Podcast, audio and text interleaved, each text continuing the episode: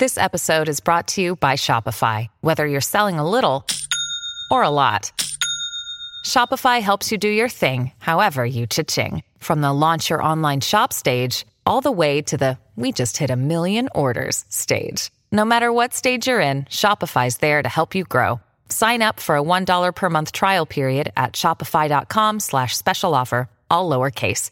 That's shopify.com slash special offer.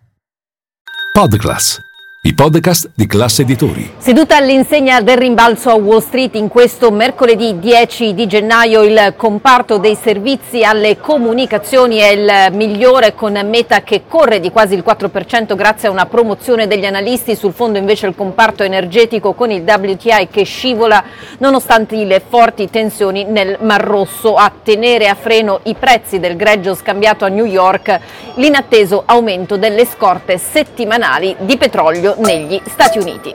Linea mercati. In anteprima, con la redazione di Class CNBC, le notizie che muovono le borse internazionali. Il mercato resta in attesa del dato cruciale dell'inflazione che arriverà da domani, da esso dipendono le attese del mercato sulla tempistica dei tagli da parte della Federal Reserve. Oggi non è arrivata alcuna indicazione proprio su questo da John Williams, il numero uno della Fed di New York, nonché la terza figura più importante all'interno del sistema della Banca Centrale Americana.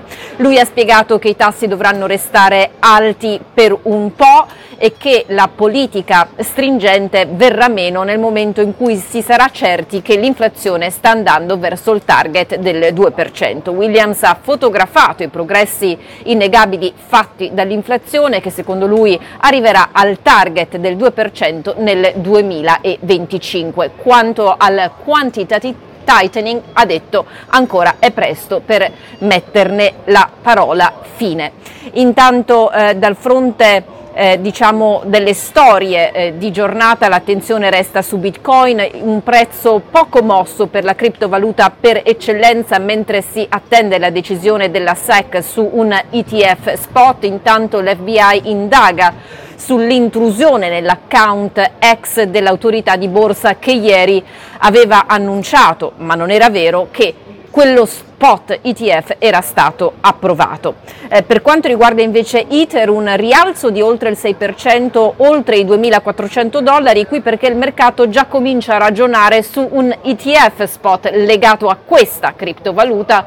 Eh, una decisione da questo punto di vista potrebbe eh, cominciare ad esserci a partire dal prossimo maggio. Sul fronte aziendale Boeing rimbalza dopo due giornate in cui aveva ceduto oltre il 9%, questo arriva all'indomani del mia culpa fatto dall'amministratore delegato alla luce dell'incidente di venerdì. La sicurezza resta la priorità come anche la trasparenza. Una cosa del genere dice non deve mai succedere eh, di nuovo. Eh, Microsoft intanto torna a tallonare di nuovo Apple in termini di capitalizzazione, dunque eh, puntando a diventare la società con il maggiore valore al mondo, il tutto mentre eh, tra l'altro Nvidia tocca per il terzo giorno consecutivo un altro record e questa volta l'effetto è anche quello legato al produttore più grande al mondo di semiconduttori TSMC che ha registrato sì ricavi trimestrali al palo ma migliori delle previsioni. Amazon intanto guadagna terreno dopo aver eliminato circa 27.000 persone tra la fine del 2022 e l'inizio del 2023 eh, prevede altre centinaia di esuberi nella divisione Prime e quella dello studio cinematografico MGM, mentre invece la sua controllata di live streaming Twitch elimina 500 dipendenti. Chiudiamo con una curiosità legata a Mark Zuckerberg in un post su Instagram ha di fatto annunciato che è diventato un rancher. Si è dato all'allevamento dei bovini, lo farà alle Hawaii dove punta a produrre la carne migliore al mondo e per centrare l'obiettivo darà a questi bovini birra da bere e noci da mangiare. Tra i miei progetti ha scritto questo è sicuramente il più delizioso.